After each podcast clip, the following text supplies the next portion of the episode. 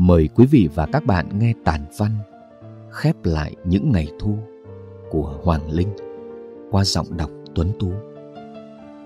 Không ấm áp dịu ngọt như thuở còn xuân, không nồng nhiệt rực rỡ như khi hạ đến, sánh quyện như quãng đượm thu hay chẳng quạnh vắng như lúc đông sang. Cái nắng của những ngày giao mùa từ thu sang đông rất đặc biệt. Nắng hanh cuối tháng 10 khiến cho đôi má thiếu nữ hay hay đỏ càng thêm duyên, thêm yêu, thêm say đắm. Nắng mơ màng, mỏng manh như có như không. Ngay trong vạt nắng mỏng cũng có thể cảm nhận được hơi lạnh mơn man thịt da. Bởi vậy, cứ vào những ngày nắng cuối thu, mẹ thường xếp lại ngăn tủ, mang quần áo mùa đông ra phơi trước hiên nhà. Chỉ qua một giấc ngủ trưa, quần áo ướp hương nắng khiến lũ trẻ chúng tôi súm lại tranh nhau hít hà, đùa giỡn, khiến mẹ phải đau đầu phân xử. Ngày nhỏ, đứa trẻ nào cũng nghĩ đơn thuần, đó là trò vui.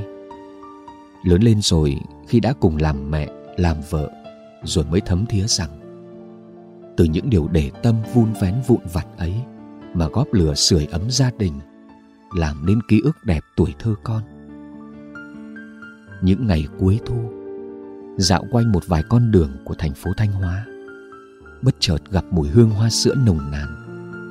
Lại thấy nhớ một quãng thanh xuân sôi nổi nhiệt thành nơi thủ đô hoa lệ.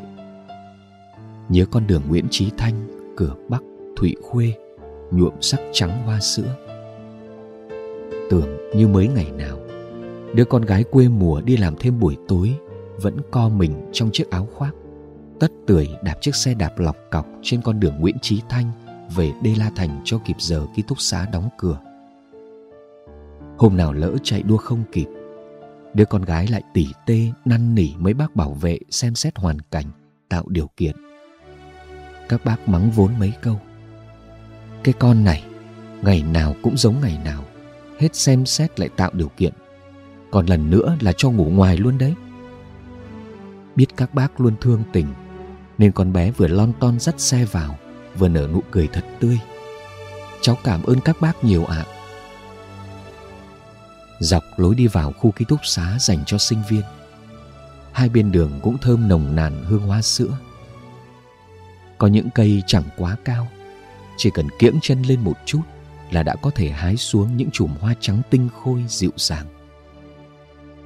Những chùm hoa ấy được đứa con gái nâng niu cắm vào chiếc lọ hoa nhỏ đặt ngay cạnh cửa sổ. Đêm càng khuya Hương thơm hoa sữa ngọt ngào trong căn phòng ký túc đã dần chìm vào giấc ngủ. Chỉ còn cô gái ngồi bên chiếc bàn xếp nhỏ, bóng đổ dài trên tường, lặng ngắm sắc hoa cho cảm xúc thăng hoa, trải lòng mình trên từng trang giấy. Đứa con gái ấy tập tành viết những trang truyện ngắn đầu tiên vào những ngày thu cạn như thế.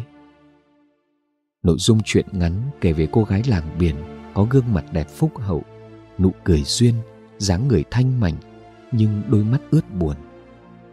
Nhiều người nói, con gái mắt ướt, phảng phất nét buồn thì số phận long đong. Người con gái ấy từ chối lời tỏ tình của trai làng trên xóm dưới để kết duyên cùng anh chàng lịch lãm phong độ nơi phố thị.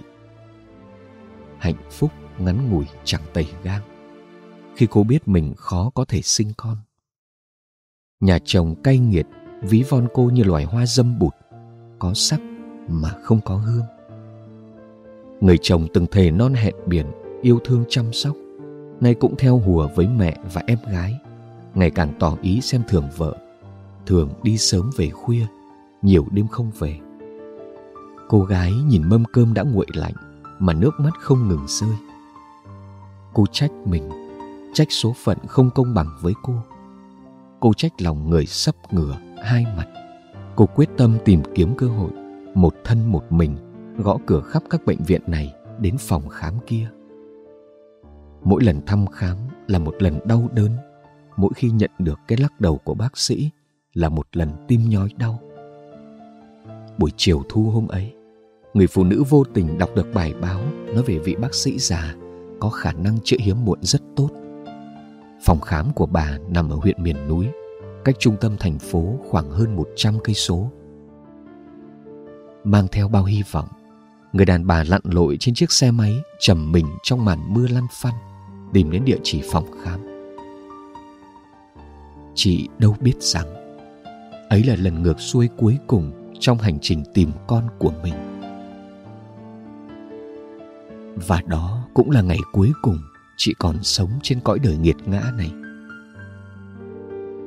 chiếc xe mất lái khi xuống dốc, hất chị nằm lại bên vệ đường trơn lầy. Trên tay chị vẫn nắm chặt chiếc điện thoại đang kết nối cuộc gọi đi. Màn hình hiển thị hai chữ, chồng yêu. Rất nhiều năm đã trôi qua.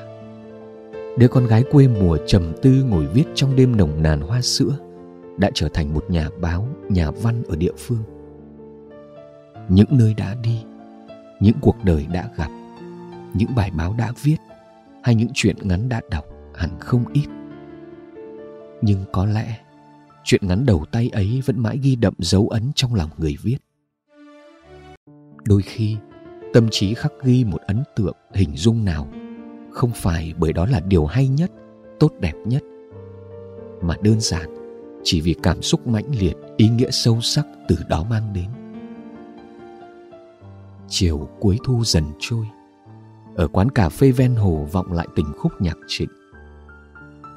Nhìn những mùa thu đi, em nghe sầu lên trong nắng, và lá rụng ngoài sông, nghe tên mình và quên lãng, nghe tháng ngày chết trong thu vàng. Có người phụ nữ ngồi lặng lẽ trầm tư giữa ánh đèn vàng, lật dở cuốn sổ tay, ghi lại những dòng chữ đầu tiên trên trang giấy trắng nhìn những mùa thu đi.